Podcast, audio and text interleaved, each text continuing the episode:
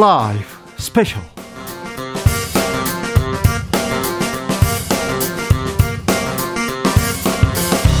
2021년 1월 16일 토요일입니다. 안녕하십니까. 주진우입니다. 토요일에 이 시간은 일주일 동안 주진우 라이브에서 가장 중요하고 가장 재미있었던 부분만 모으고 모아서 듣는 그런 시간입니다. 그리고 묻힌 뉴스, 도 파헤쳐보는 그런 시간입니다. 토요일의 남자 KBS 김기화 기자 어서 오세요. 안녕하십니까. 바쁜 현대인들을 위한 코너죠.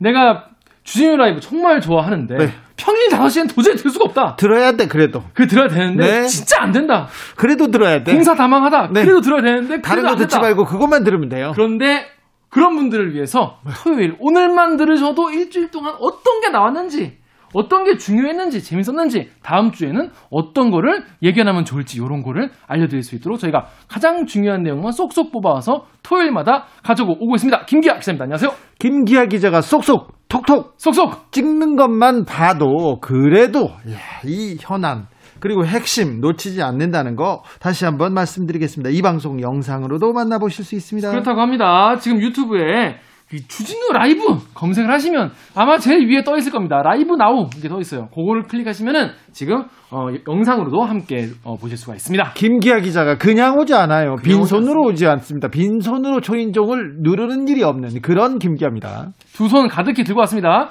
저희 일주일 동안 어, 방송됐던 주진우 라이브에서 내가 어떤 게 좀 재밌었다. 어떤 거에 대해서 내가 이런 의견이 있다. 이런 청취 후기를 보내주시면 저희가 세 분을 모셔가지고 2만원 상당의 피자! 뜨끈한 피자! 쭉쭉 늘어나는 피자 교환권을 보내드리도록 하겠습니다. 후기요? 청취 후기요? 어디로 보내면 되죠? 옛날엔 이것도 엽서에 써가지고, 우표를 침발라 붙여가지고, 영등포구 여의도동, 네. 사소함! 불 보내야 됐었지만. 나 노래 신청 많이 했어요. 그러니까요. 하지만 이제는 그런 시대가 아니라는 거 카카오톡으로 보내면 됩니다. 카카오톡 플러스 친구에다가 주진우 라이브 검색을 하신 다음에 친구 추가를 하셔가지고 친구에게 카톡 하듯이 친구에게 수 떨듯이 보내주시면 되겠습니다. 김기아 기자 묻힌 뉴스 브리핑부터 시작해 보겠습니다. 네, 쏟아지는 뉴스도 많습니다. 그래서 우리가 어, 지나가면 안 되는 알아두면 좋을 만한 그런 뉴스 제가 뽑아오는 묻힌 뉴스 브리 브리 브리핑. 자, 첫 번째 뉴스는요. 네. 그 여러분 숙명여고 사, 쌍둥이 사건 아시죠? 아이고 쌍둥이 아버지가 선생님이었어. 네. 그런데 아마 시험 문제를 유출하셨을 거예요. 그래서 네, 쌍둥이 딸들이 어유 그 엄청나게 시험을 잘 보는데 네. 그 숙명여고 그 동네가 강남 파라군 대치동에서도 아주 뭐라고 해야 되나 공부 성적에 굉장히 관심이 많은 학부모 학생들이 다 모여 있어요. 맞아요. 그래서 성적이 좀 이상하다. 그런 문제 제기를 하고 바로 수사를 해봤더니 어우 아, 성적을 위조해가지고 결국 어, 선생님인 아버지는 구속되고 딸들은 네. 불구속 기소되는 어, 그런 일이 있었죠. 그런데 이게 숙명 여고뿐이 아니라 대학교에서도 최근에 이런 일이 판결에 나와가지고 네. 가져와봤습니다. 대학 아, 다름 예 다름 아닌 서울 과학기술부 대학교에서 있었던 일이에요. 어 그거 거기 그 정봉주 전 의원 그 맞아요. 예, 노원구, 집 앞인데 맞아요. 노원구를 기반으로 하고 계시지 않습니까? 네. 자 여기 여기에 그 대학교 아버지가 교수예요. 교수요? 아버지가 교수인데 아버지가 교수로 있는 대학에 아들이 편입을 해요. 네. 그 다음에 아버지의 수업을 들어. 그리고 아버지로부터 다른 교수의 강의 자료를 전달받아 가지고 에이. 공부를 해 가지고 시험을 본 거예요. 이건 너무했네. 이건 좀 걸린 거죠. 그런데요. 이게 어떻게 된 거냐면 아들이 이제 수업을 듣는 다른 교수의 수업을 듣는데 예. 기출 문제가 포함된 강의 자료. 그러니까 쉽게 말해서 어떤 어떤 어, 내용에서 시험이 나올 것이다라는 자료를 친구 교수한테 받아가지고 이걸 아들에게 넘긴 혐의입니다. 지금 그럼 교수, 친구 교수한테 우리 아들 시험 보게 시험 문제 좀 빼줘 이렇게 해가지고 교수, 아빠 교수가 지금 시험 문제를 훔쳐가지고 아들한테 줬다는 거예요? 거기에서 조금만 달린 게 뭐냐면요. 거기서 내가, 야, 내가 아들 시험 잘 보게 해주려고 하니까 다, 봐오라고 했으면은 그 교수도 공범이겠죠. 네. 하지만 그런 목적이 아니라 외부 강연에 내가 쓰겠다. 아, 네. 거짓말을 한 거예요. 그래서 그래서 재판을 받았죠. 이게 바로 그래서 공무상 비밀 누설 위계에 의한 공무집행 방해 혐의로 서울대 과기대 교수 이모 씨가 기소가 됐습니다. 예? 그래서 징역 4개월, 집행유예 1년이 선고됐습니다. 실형이 나왔네요. 아주 그렇습니다. 중형입니다. 재판부에서 뭐라고 하던가요? 예, 보면 이제 강의 포트폴리오에 샘플 답안지가 있었다는 거예요. 아, 예.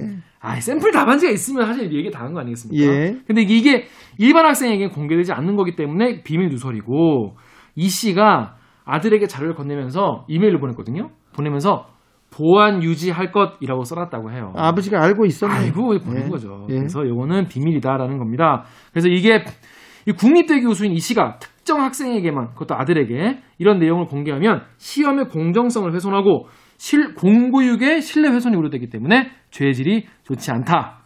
하지만 실제 기출 문제와 과거 기출 문제 사이에 차이가 존재하기 때문에 같은 시험 문제를 보기는 어렵다면서 일부에 대해서는 무죄를 선고했어요. 그래서 뭐 징역형이 나오지 않고 집행유예가 나왔다 이렇게 봐도 되는 거겠죠. 네, 그럴 수 있겠죠. 자, 그런데 이거를 아까 말씀드린 대로 외부 강의에 사용하겠다고 속여가지고 포트폴리오 2년치를 받아가지고 이메일로 보낸 겁니다. 그래서 공무상 비밀 누설이라고 합니다. 네. 그래서 실제로 아들이 네 차례 중간 기말고사를 다 쳤는데 문제의 70% 정도가 과거 기출 문제에서 나왔다고 합니다. 그래서 아들분은 학점을 잘 받았다는 이런 문제는 잘 드러나지 않는데 어떻게 그렇죠. 밝혀지게 된 건가요? 사실 이런 게 비일비재하다고 해요. 예. 학계에서 이론이 많이 있긴 한데 요거 같은 경우에는 2018년 국정감사로 거슬러 올라갑니다. 당시 어, 김연아 당시 자유한국당 의원이 의혹 제기를 했어요. 네. 그래서 이게 그 당시에는 이 씨가 아들을 같은 학교에 편입시킨 다음에 자신이 개설한 8개 강의에서 모두 A 플러스를 받았다. 이거 가지고 국감에서 이제 문제가 된 겁니다. 잠시만요. 그러니까 아들을 편입학 시켰는데 아들을 아버지가 다 A 플러스를 줬다고요? 그렇다는 거죠. 아 참. 그래가지고 이게 그때 문제가 돼가지고 검찰이 수사를 한 거예요. 네? 수사를 했는데 수사를 해봤더니 부정행위나 잘못된 채점은 없다. 무혐의 결론이 났어요. 그때는 무혐의로 빠져나갔는데 네, 그런데 대신에 방금 말씀드린 대로 이 씨가 이 강의록과 그러니까 다른 시험, 다른 교수의 강의에서 이걸 넘긴 정황을 포착을 해서 2019년에 이 씨를 재판에 나와가지고 이번에 선고가 이렇게 나온 겁니다. 그래서 이 씨는 대학 측으로부터 직위 해제 처분을 받았습니다. 아, 자식에 대한 사랑. 아, 사랑이 크고 높고 넓지만 자식에 대한 사랑은 진짜 크거든요. 근데 자식을 사랑하면 공부를 열심히 시키거나 똑바로 살도록 해야 되는데 그렇죠. 이 수업 하나 A 플러스 받는다고 해서 인생이 바뀌나요? 그러니까요. 뭐 왜 이렇게 여기에 집착했는지 모르겠어요. 그 이 교수님. 결국 본인도 직위 해제당하고 교수님의 삐뚤어진 사랑 때문에 아이의 인생도 삐뚤어지고요. 교수님도 이제 그만두셔야 되잖아요. 직위 해제됐어요. 그러니까요. 그래서 이게 결국에는 좋지 않은 결과가 이어지니까 이런 거는 참 안 걸릴 거라고 생각을 하시고 이렇게 하시겠지만요. 결국에는 다 드러나게 돼 있으니까. 아니 그 중간고사에서 A플을 하나 더 받으면 뭐, 뭐 인생이 바뀌어요? 그러니까요. 왜 이런 무모한 짓, 이런 어리석은 짓을 하는지 교육자라면서요, 교육자. 그러니까요. 교육에 대한 의미를 좀 되새기셨으면 해요. 이분 아 참 A뿔 많이 받아서 아들이 바- 많이 받아서 좋겠습니다. 좋겠습니다. 아유 참. 다음 무친 뉴스로 가볼까요? 다음 문치 뉴스는 우리가 어 그러고 보니 거긴 어떻게 됐지 싶은 저도 이 뉴스를 보고 약간 놀랐는데 네, 여러분 코로나 19가 확산하고 네, 이제 국가 간에 이제 사람들이 왕래가 없어지지 않았습니까? 네. 근데 우리나라 같은 경우에는 그동안 외국인 근로자분들이 일을 많이 하셨단 말이죠. 외국인 근로자, 외국인 노동자의 비중이 굉장히 크고요. 높아져 갑니다. 저기 어, 서울 주변에 있는 공장 단지는 외국인 노동자들이 좀 어려운 일들은 다 해요. 그리고 시- 농촌 있지 않습니까? 농번기마다 외국에서 노동자들이 와서 일하고 갑니다. 맞습니다. 그래서 오늘은 농촌 이야기를 좀 가져와 봤습니다.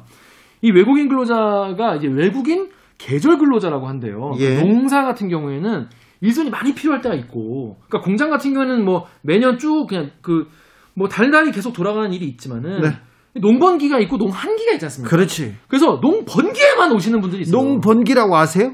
어, 저기 시골에 있는 농촌에 있는 학교는 농번기 그러니까 농사철 아주 바쁠 때 있잖아. 모 심을 때.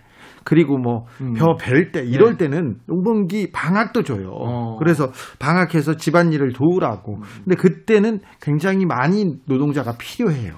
그러니까 농, 그러니까 파종할 때, 수확할 때 그렇죠. 가장 일손이 많이 필요한데 여러분 지난해에 국내에 들어온 외국인 계절 근로자가 몇 명인지 아십니까? 어, 어떻게 됐죠?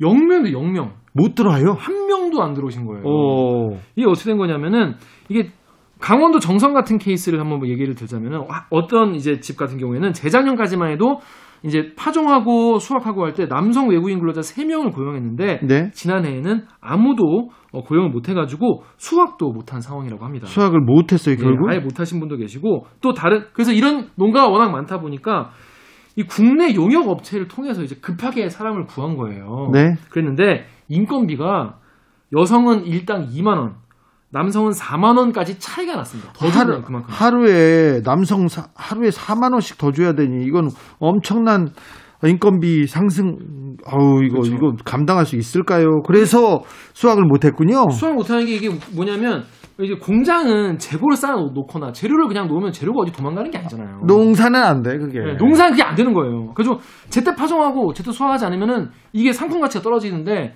이 용역 업체, 국내 용역 업체에서는 이게 사람이 많이 올 때도 있고 적게 올 때도 있고 이게 안 맞는 거예요. 그리고 어떤 일부 농가, 그러니까 돈 좀 많으신 농가가 있을 거 아닙니까? 그런 농가가 아예 용역 업체한테 웃돈을 주고 네, 다 데려가. 다 데려와 버리고 이- 이러다 보니까 어 한 농가 같은 경우에는 곤드레 농사를 지으시는 분인데 곤드레 나물밥. 어, 곤드레 나물 그거를 이제 하- 지으시는 분인데 과거에는 4명씩 쓰셨다고 해요. 근데 40% 정도 포기했다고. 본인이 그냥 가족이랑 다 하기 때문에. 아, 지금은 곤드레가 너무 억세져가지고 팔 수가 없다. 외국인 계절 근로자가 없어서 수학도 못 하고 있는 딱한 상황이네요. 그렇습니다. 그런데 이거 어떻게 하죠? 정부 차원에서 좀 해결해 줄 수 있는 방법이 없나요? 그러니까 안 그래도 지금 법무부가 이제 어, 전국 시군구 기초자치단체 대상으로 외국인 계절 근로자 프로그램 신청을 받았어요.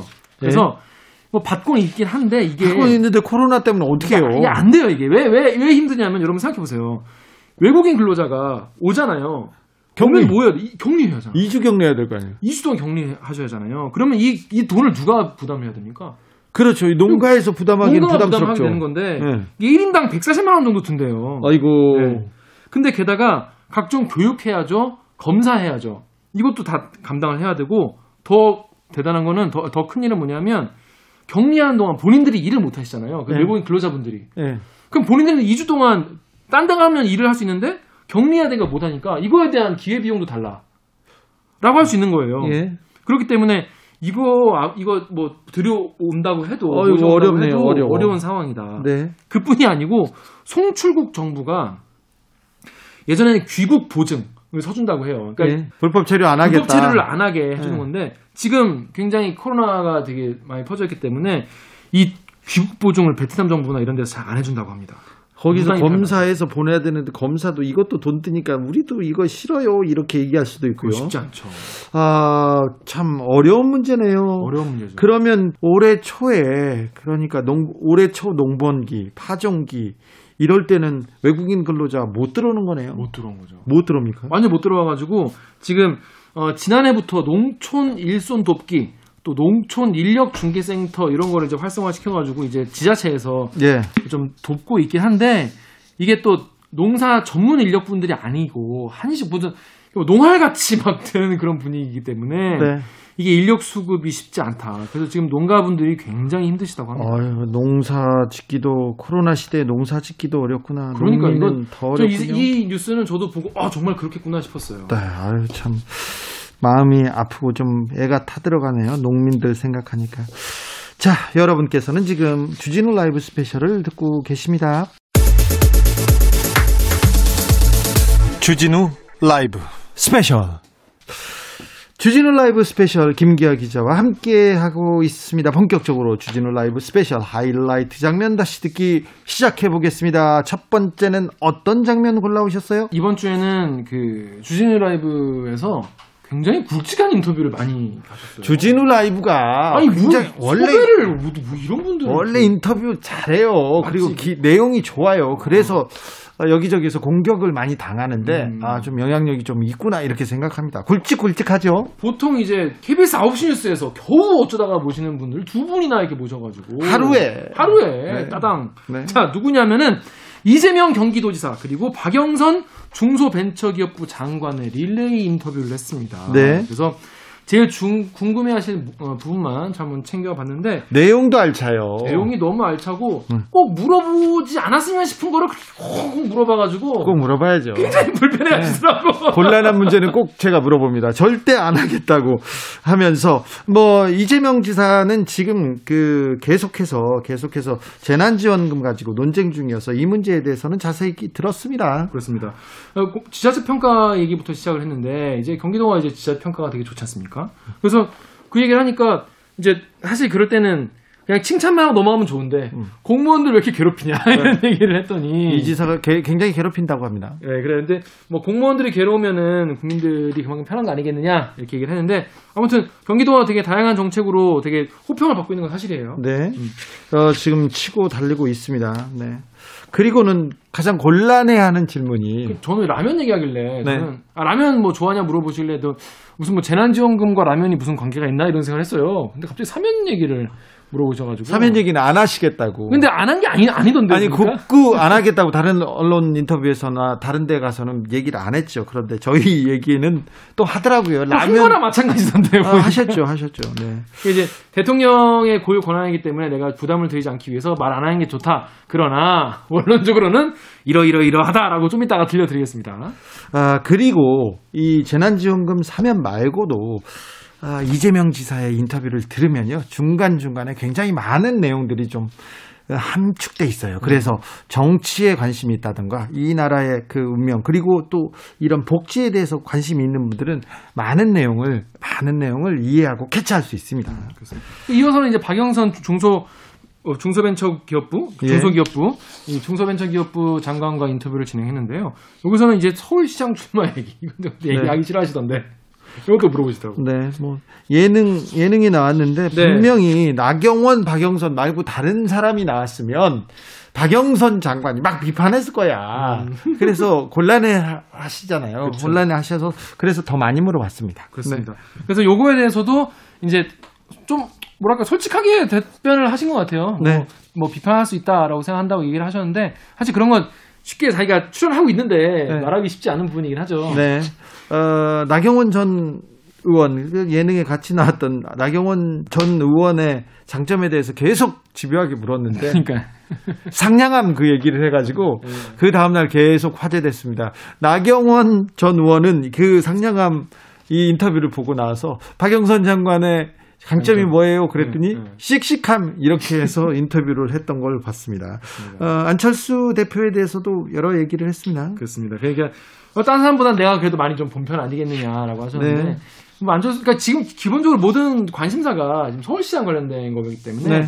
다른 우리 KBS 라디오에서도 나경원 의원과 인터뷰에 자꾸 안철수 이- 그 씨에 대한 그 대표에 대한 이야기를 자꾸 물어봐가지고 좀 역정을 내기도 했었죠. 그러니까 네. 모든 관심사가 지금 서울시장 출마 여부, 그 어떠, 어떻게 단일화 할 것인가 이거에 대한 이야기가 가장. 상반기 가장 뜨거운 이슈인데요.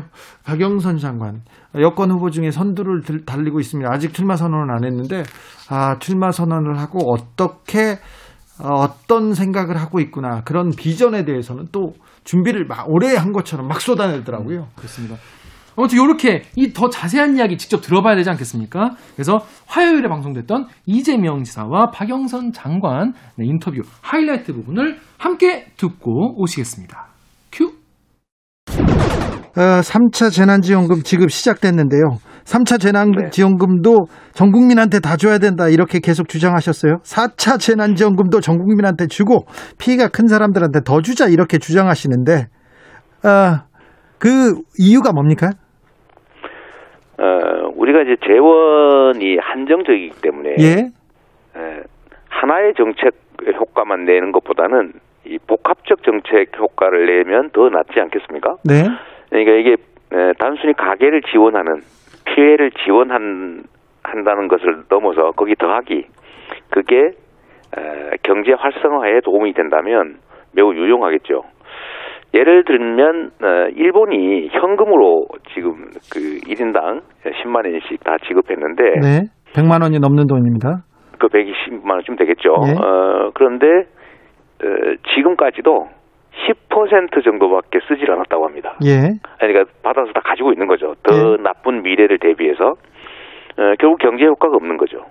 근데 우리 같은 경우는 3개월 안에 안 쓰면 안 되는 방식으로 지급을 하니까 그 돈을 전부 쓸 뿐만 아니라 오히려 추가 소비가 있었다. 예. 30% 이상 어, 경제 효과가 확실한 거죠. 그러니까 1차 전 국민 지역 화폐 지급, 2차 3 2차 어, 3차는 지금 선별 지급하고 있잖아요. 현금으로. 네, 근데 보셔서 알지만 2차 지급은 1차 지원금의 거의 한 70%가 넘는 막대한 돈이 투자됐는데 어, 경제 효과는 거의 체감하기가 어렵죠. 네, 3차는 어차피 뭐 지급했 예, 하고 있으니까 어, 하고 4차는 모두가 피해를 입었기 때문에 네. 모두가 어렵기 때문에 경제 효과 겸 그다음에 복지 효과도 있는 가계 지원 효과도 있는 에, 지역 화폐 전 국민 지급 방식이 바람직하다고 생각합니다. 계속해서 주장하시고 홍남기 그 부총리한테는 그 편지도 쓰셨어요. 그런데 아니란 어 돈이 없다. 화수분 아니다. 이렇게 얘기하지 않습니까? 그 근데 이게 이제 기 기재부는 기획재정부잖아요. 예. 이제 경제기획 역할하고 재무관리 역할 두 개를 동시에 맡고 있는데 경제에 대한 깊이 있는 고민을 하면 예. 국간을 지키는 게 능사가 아니라는 걸 알 수가 있어요. 예. 지금 전 세계에서 작년에 말이죠. 어, 전 세계가 지금 코로나 때문에 재정 지출을 적자 재정 지출을 했는데 네. 보통 국민 총생산의 13% 정도 되는 돈을 지출했습니다. 우리 우리에다 대입을 하면 한 200, 한 50조쯤 되는 거죠. 근데 네. 우리는 실제 100조 미만으로 지- 지출했습니다. 네.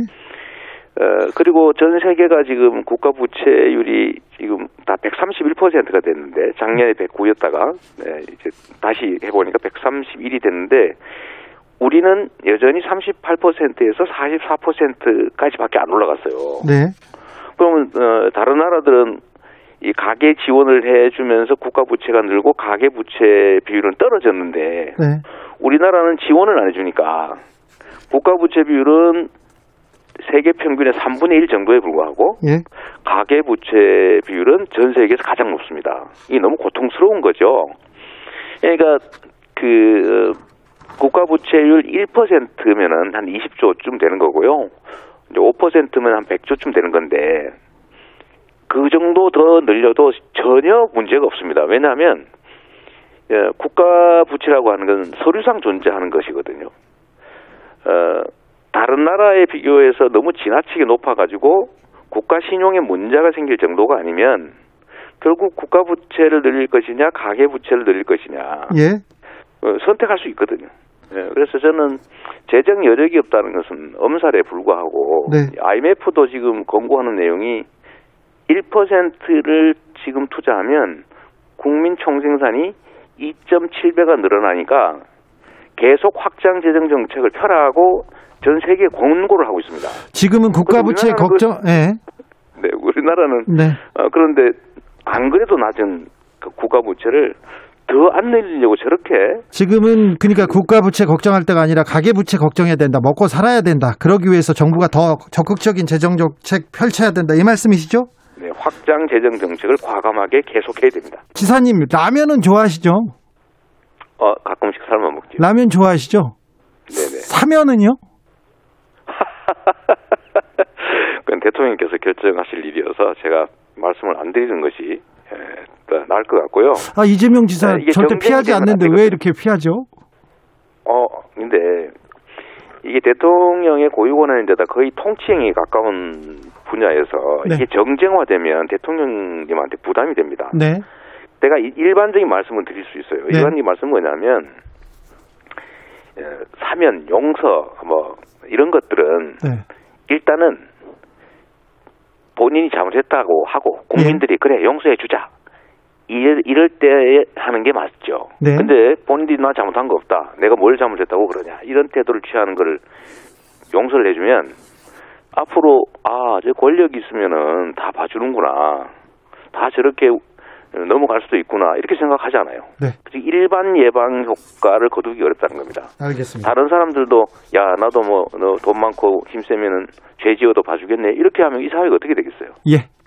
그래서 어, 그 측면에서 보면 전 음, 형벌을 과할 나쁜 일을 했다면 어, 그에 상응하는 책임을 지는 것이 당, 당연하고 어, 뭐 다른 그러면 절도범이나 뭐 배고파서 그 빵 훔친 사람들도 막 징역 살리고 그러지 않습니까? 예. 근데 그 사람들은 대체 왜 살아야 됩니까? 네.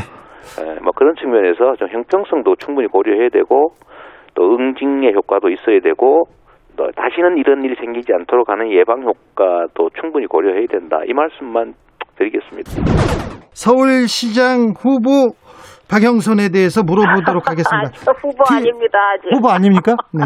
네. 텔레비전 좀 보세요? 텔레비전 뭐 저는 주로 방송국에 하도 오래 있어서요. 네, 뉴스만 보지요. 예능은 네. 잘안 보시죠? 네. 어, 예능 프로그램에 나오는 나경원 전 대표 어, 프로그램 보셨어요? 못 봤습니다. 못 봤어요? 네. 안 보셨다고요? 어, 아니 못 봤습니다. 네, 못 봤어요. 어, 네. 저기 박영선 장관의 그, 그 예능 프로도 나온다고 하는데 이거 사전 선거 운동 비판이 있는데 저는 뭐 비판하시는 분들 충분히 비판하실 수 있다고 생각합니다. 어, 그런데 그렇죠. 네. 네, 이것을 촬영한 때는 12월 한 말경, 그러니까 20일 전경이었는데요. 네. 그때 저희 중소벤처기업부가 크리스마스 마켓을 하지 않았습니까? 네. 그래서 그 크리스마스 마켓을 좀 소상공인들의 이야기를 담아서 그렇게 이제 하는 것으로 진행이 됐었는데, 어, 나중에 보니까. 둘이 둘이 이렇게 붙였어요. 네, 그렇게 됐더라고요. 자, 재보궐선거 서울시장 후보 여론조사에서 여권에서는 줄곧 선두였습니다. 얼마 전까지는 전체 합쳐서 선두였는데. 자, 어, 언제 출마 선언하세요? 아, 제가 아직 그것은 잘 모릅니다. 왜냐면, 내일 나경원 어. 전 대표 설 출마 선언한다는데요. 네, 뭐, 잘 하셨으면 좋겠습니다. 예. 누가요? 출마 선언 하시는 분. 아, 그래요? 네. 어, 안철수 어, 전 국민의 국민의당 대표는 장점이 뭡니까? 아, 장점은, 저는 사실 뭐, 안철수 대표하고, 여러 가지 그 역사적 중요한 시점에 같이, 그, 뭐라 그럴까요? 맛, 네. 맛, 제가 상대편, 뭐, 예를 들면 협상 팀장이었다든지, 네. 제가 문재인 대표 2012년에는 문재인 그 당시에 이제 저희 후보 예. 협상 팀장이었었으니까요. 그렇죠. 그래서 다른 사람보다는 제가 많이 만나본 편이죠. 네, 좀 잘 알죠. 네. 그런데 음, 안철수 대표가 그- 지- 직진으로 잘 안 걷고 갈짓자로 잘 걸었습니까? 아, 제가 그, 꼭 그분이라고 딱 지칭해서 말씀드린 것은 아니었는데, 네. 언론이 이제 딱 그렇게 이름을 박아서 기사를 쓰셨더라고요. 네, 그렇게 나왔어요, 이제. 네. 근데 이제 이런 겁니다. 그러니까 예를 들어서, 어, 안철수 대표님이 2016년도에 총선을 앞두고는 주로 호- 광주를 중심으로 한 호남에 주로 많이 가셨거든요. 그랬죠. 근데 이상하게 작년부터 올해 사이에는 주로 대구를 중심으로 한 어제도 부산 어, 가고 대구 간, 대, 예, 오늘 대구 경- 간, 경상남북도를 주로 많이 가시더라고요. 네. 근데 저는 글쎄요, 아, 모르겠습니다. 뭐, 그런 것들이 직진을 하시는 거라고 보여지지는 않습니다. 아, 네. 예. 네. 알겠습니다. 서울시장 출마 선언은 안 했습니다. 그런데 생각은 오래 전부터 하고 계시죠?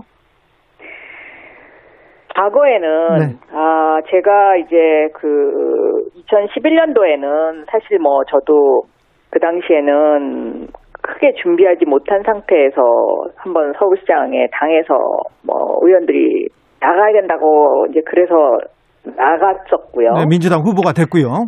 그렇습니다. 아, 그리고 2018년도에는 어, 2011년도에 그러한 어떤 그 하나의 그 계기가 됐었던 일이 있었기 때문에 또 제가 전공이 도시 지리학입니다. 그래서 원래 좀 도시에 관심이 많고 그쪽에 취미가 좀 많이 있습니다. 네. 그동안에 관찰했던 서울의 모습 이런 것들을 제가 좀 이야기하고 싶었었습니다. 그래서 2018년도에 나갔었죠. 그래서 예. 그 당시에는 수소 전기차, 그러니까 수소 경제 시대, 수소 경제 시대를 저의 어떤 하나의 캐치프레이즈로 어, 내걸고 이제 그 정, 저 서울시장 후보 출마를 했었는데요. 네.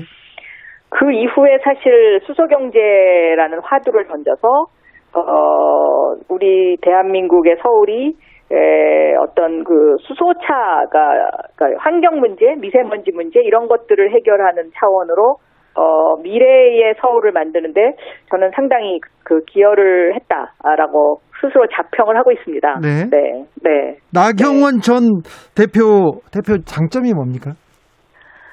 굉장히 상냥하십니다. 상냥하다. 네. 정치인이 상냥하다 말고 다른 거는 없어요? 아, 갑자기 질문하셔서, 네. 어, 제가 좀 그렇잖아요. 글쎄, 그러시더라고요. 네. 보니까. 네. 그래서 상냥하시고, 네. 또 뭐, 저하고는 2004년도부터 정치를 같이 시작을 했지요. 네. 그래서 그 당시에 같이 정치를 시작한 그 의원들이 이혜원 의원님, 예.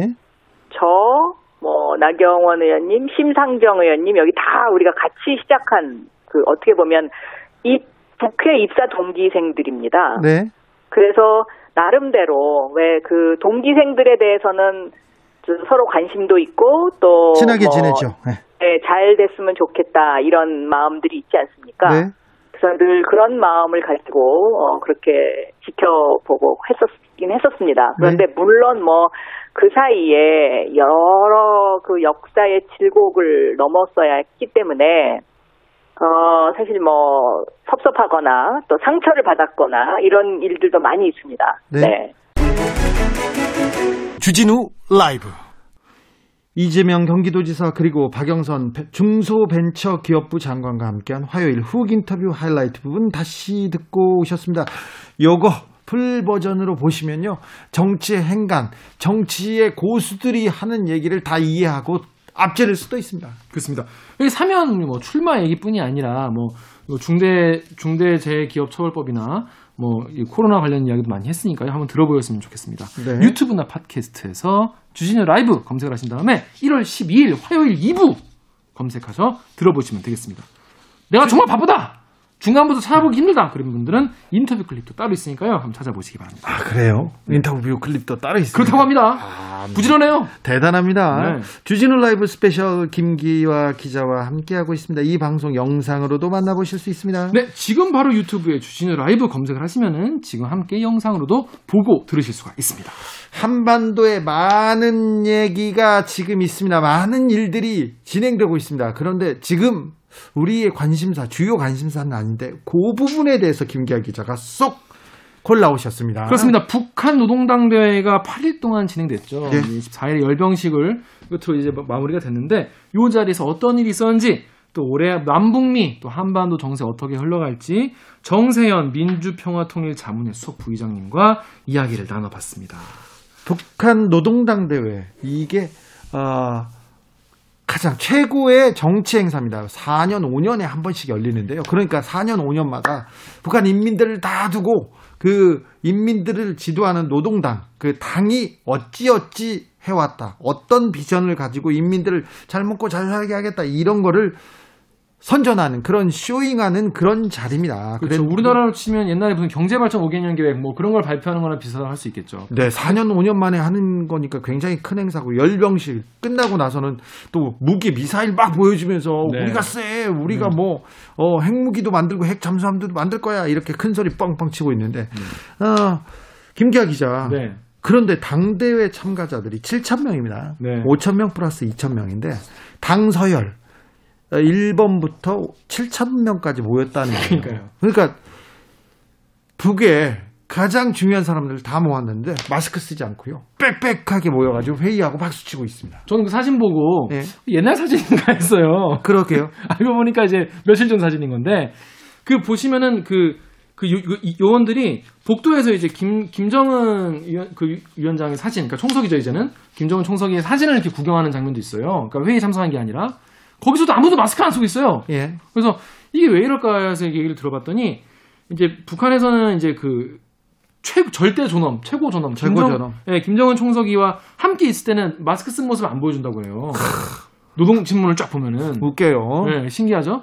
그런 이유가 있는 게 아니겠느냐라는 얘기도 하고 또 정세현 부의장 같은 경우에는 코로나 청정국이다라는 것을 대내외에 강조하기 위해서다 이런 얘기도 하시더라고요. 코로나에 대해서는 굉장히 지금 잘 뭐라고 관리하고 있는 게 분명한 것 같아요. 그런데 이게- 예, 어, 거의 1년 전에 국경을 폐쇄하고 그다음부터는 교류를 안 해요. 그러니까요. 중국하고 교류도 않고 네. 중국에서 식량을 줬는데 식량을 줬는데 안 가져가고 있대요. 그렇다고 합니다. 네. 정말 꼭 필요한 물품이 와도 몇 주 동안 거기서 두고 세균이 사멸될 때까지 기다렸다가 가져가고 또 무슨 자가격리할 일이 있으면 우리는 2주 하지 않습니까? 거기는 삼 주. 사- 거의 3주, 4주 이렇게 한다고 해요. 네. 북한 같은 경우 굉장히 왜냐하면 지금 북한의 의료 사정에서 이게 확 퍼져버리면은 이거 완전히 큰일 난다 이런 인식이 있어서가 아닐까 이런 생각이 들었습니다. 그래서 우리한테 기회가 있습니다. 지금은 국경을 꽁꽁 닫아놨는데 백신이 필요하거든요. 백신이 필요하기 때문에 그때 아마 우리의 손을 잡지 않을까 그런 생각합니다. 그러니까 아무튼 중, 국의 손을 잡을지 우리의 손을 잡을지 이건 또 우리의 역량과 우리의 판단에 따라 달려 있을 텐데 이게 사실 우리가 좀 도와주려고 해도 그 김여정 부부장, 김여정 네. 부부장 같은 경우에 최근에 또 우리한테 또 독서를 그 독서를. 또 하지 않았습니까? 네. 서운하게 또. 쉽지 않습니다. 네. 근데 이게 또 신기하게 이번은 그 당대회에서 김정은 위원장의 동생 김여정이 강등됐어요. 그러게요. 지금 어, 얼마 전까지만 해도 김정은 위원장에 이어서 실제 서열 2위는 김여정이다. 김여정이 후계자가 될것 것이라고 계속 전문가들이 얘기했는데 전문가들의 예상을 비웃고 뛰어넘어서 아예 강등이었어요. 그런데 여기에도 어, 여기에도 또 많은 내용이 숨겨 있다고 정세현 부의장 얘기했습니다. 그렇습니다. 그래서 그 얘기는 방송에 직접 들으시면 좋을 것 같고요. 이렇게 김여정 부부장이 뒤에 물러나 있다가 보시면 사진 보면 뒤에 뒤에 앉아 있거든요. 네. 엄청 뒤에 앉아 있는데 이제 이 성과를 못 냈기 때문에 그냥 강등당한 게 아니냐 이런 얘기도 있지만은 만약에 이제 바이든 행정부가 들어선 다음에 이 남북 관계와 대미 관계가 좀 잘 풀리면은 사실 그 외교관 역할 제일 중요한 역할을 또 할 사람은 김여정밖에 없다는 거예요. 그러니까요. 그때 쑥 이렇게 그러니까 사실 지난번 하노이 회담 그렇게 되고 나서 김여정이 사실은 성과가 없으니까 네. 뭐 진급시킬 그럴 명분이 없었던 것이죠. 네. 하지만 이제 나중에 또 잘 풀리면 또 올라갈 수 있지 않겠냐. 또 백두혈통 아니겠습니까? 네. 한반도는 또 미국 대통령이 바뀌면서 굉장히 중요한 시점에 와 있는데요. 어, 앞으로 바이든 행정부의 외교 안보 라인, 특별히 아시아, 어, 남과 북을 관리, 관리할 그 관리 체계가 꾸려지는 데는 한 6개월 정도 걸린답니다. 그럴 때, 이때 우리가 시간을 허비하지 말고 주도적으로 맞아요. 남북미 관계를 어, 주도적으로 치고 나가면서 뭔가를 해야 된다고 정세현 부회장 계속 강조하는데요. 그 첫 걸음은 한미 연합훈련을 중단하는 것이 중단하는 것이 북한한테 굉장히 큰 메시지를 줄 것이라고 얘기합니다. 그러니까 어떤 분들은 한미연합 훈련 뭐 중단한다고 하면 어유 뭐 바로 뭐 북한이 쳐들어오는 거 아니냐 이렇게 생각하시는 분도 많이 계신데 이런 게 다 하나하나의 어떤 외교 카드이기 때문에 이런 거를 가장 적재적소에 잘 사용하는 것이 어떤 외교의 묘미 아니겠습니까? 한미 연합 훈련 왜 북한이 벌벌 떠는지 그 이유도 명확하게 나옵니다. 이거 생각보다 중요한 문제입니다. 그렇습니다. 궁금해하신 분 얘기가 많이 나왔어요. 네. 자, 요, 요 이야기 한 궁금하신 분들은 지금 더 자세한 이야기 전해드리겠습니다. 목요일 훅 인터뷰 하이라이트 부분을 함께 듣고 오시겠습니다. 큐! 이번 당대에 7천 명 가까운 참가자들이 모였는데 어, 어찌 보면 권력 수요 서열이 제일 높은 1000명의 1, 등에서 7000등까지가 다 모였다고 봐도 됩니까? 그렇죠. 그런데 어. 참가자들이 마스크도 쓰지 않, 않, 고 빽빽하게 모였더라고요. 이거 코로나 시대에 좀 방역에 대해서 좀 자신감을 갖고 예, 있는 예, 건가요? 예. 이제 코로나 관련해서는 자기네들은 코로나 청정국이라는 것을 누차 강조를 했었습니다. 예. 더구나 최근에 강경화 장관이 국제회의에서 우리가 방역 협력하자고 했는데 대꾸도 안 오고 뭐 코로나가 일체 없다고 그러는데 그런 것이 그야말로 북한답게 만드는 어 일이다 하는 식으로 이제 비판적인 얘기를 하는 걸 가지고 김여정 당시만 해도 제1부부장이 아주 독하게 예, 비판을 하지 않았어요. 예.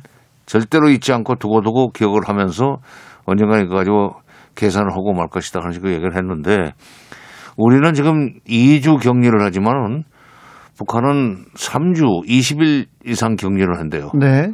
외국에서 오면요. 어, 미리 그러니까 당대회 당대회에 참가할 사람들을 미리 뽑아 가지고 아, 예. 어, 평양으로 불러 올려서 그래서 격리하고 격리하고 검사 받고 검사 받고 말하자면 참여한 거군요. 그 괜찮은 삶이라고 해서 내보냈기 때문에 예. 적어도 거기 온 7천 명은 네. 걱정 없다. 예. 굉장히 좀 코로나에 대해서 자신 있나 봐요. 그냥 국경을 닫아놓고 아예 코로나 시대에는 문을 열지 않겠다 이렇게 생각하나 보죠. 그래서 이제 국경을 작년 1월 22일 날인가 완전히 차단을 했는데 예. 에, 거의 1년 돼가네요.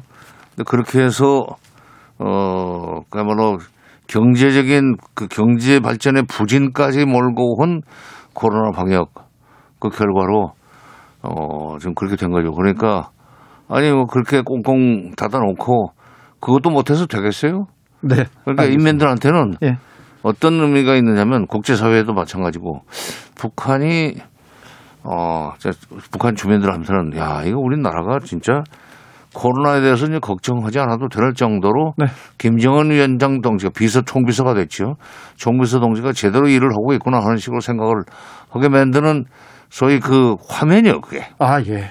북한을 극장 극장 국가라고 어, 평가한 인류학 교수가 있는데 뭐 한양대학의 에, 정병호 교수라고 진짜 북한의 모든 그 정치 행사는 인민들한테 보여주고 그걸 통해서 체제에 대한 지지도를 높이는 그런 행사 이번에 그것이 에, 대표적인 경우죠. 아, 네.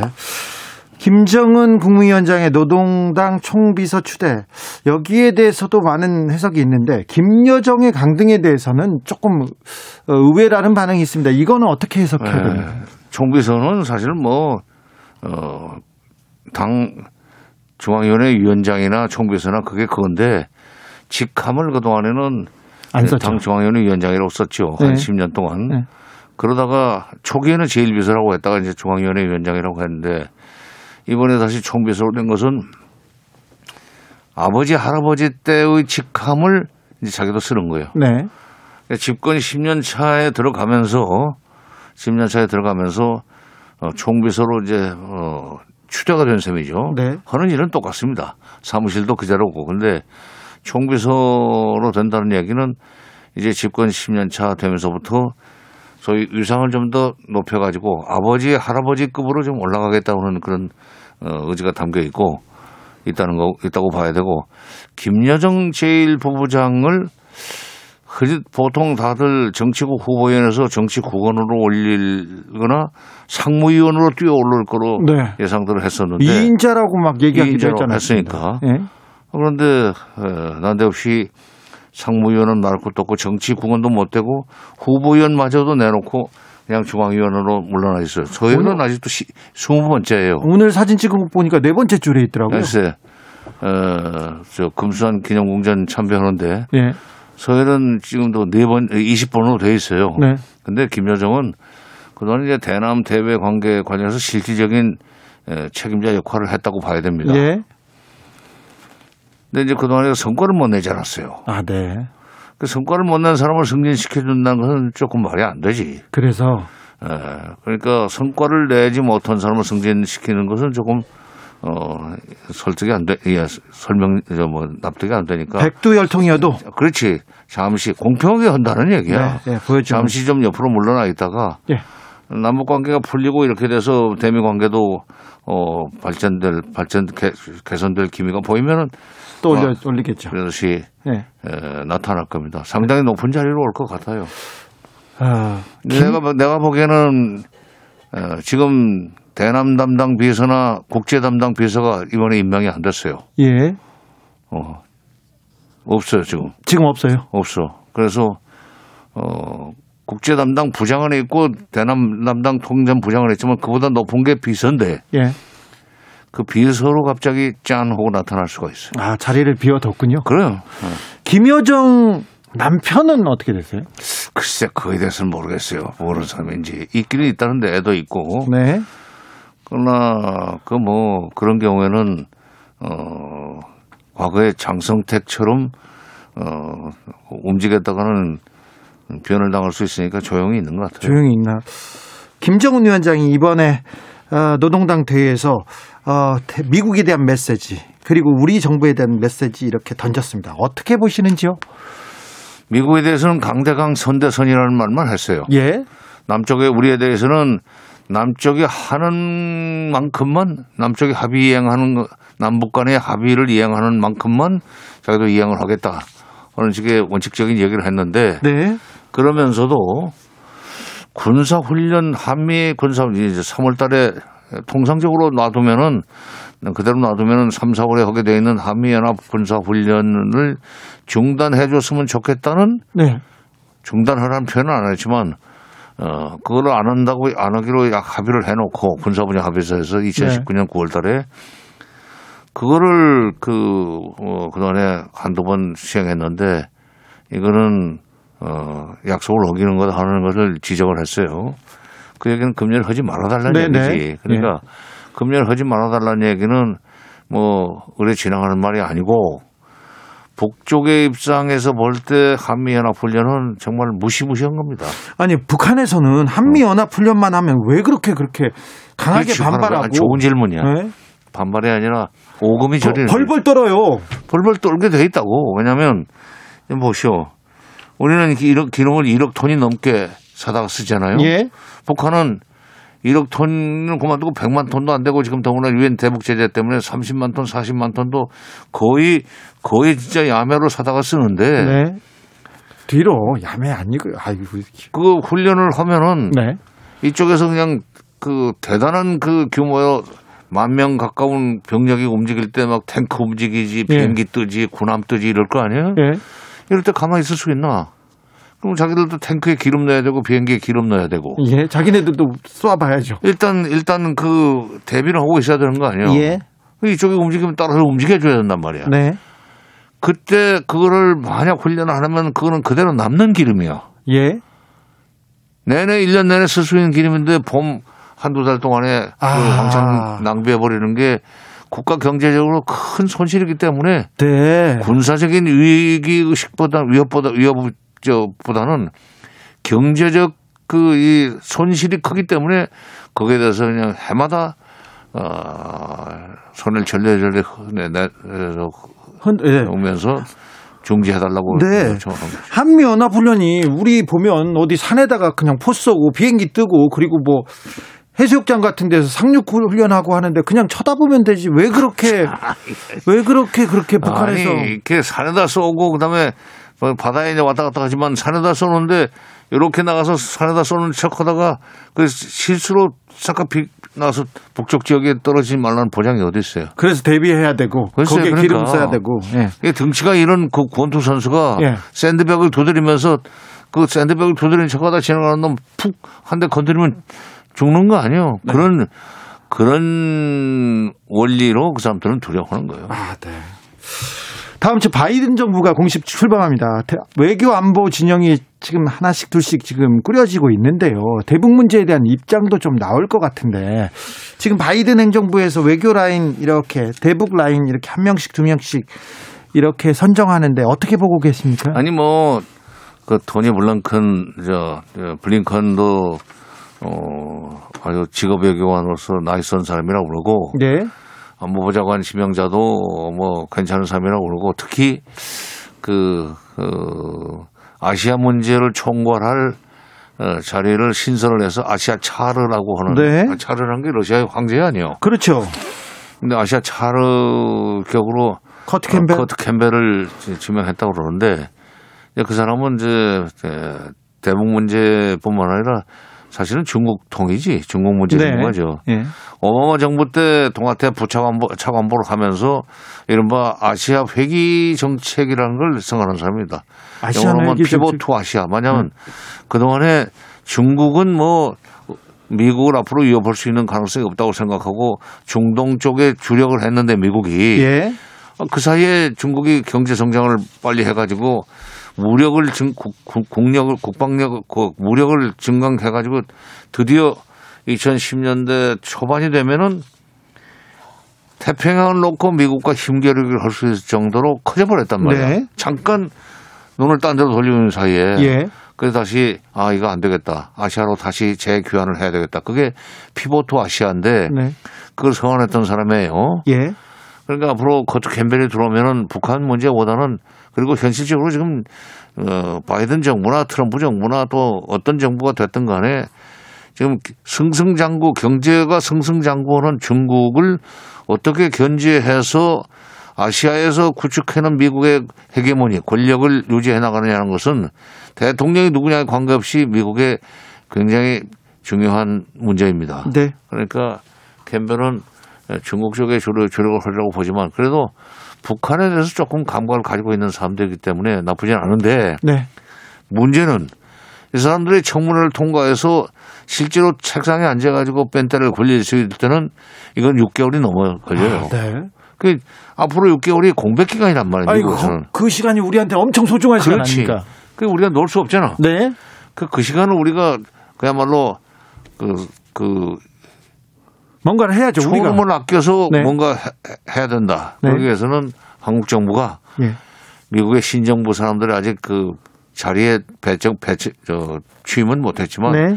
대체로 정책과 관련된 구상들은 하고 있을 테니까 그 사람들과 긴밀하게 협력을 해서 한국 정부가 대통령으로 하여금 어 우리가 문재인 정부가 지금 남은 시간이 6개월 선용할 수 있도록 네. 왜냐하면 문재인 대통령 임기가 지금 1년 반이 안 돼요. 그렇죠.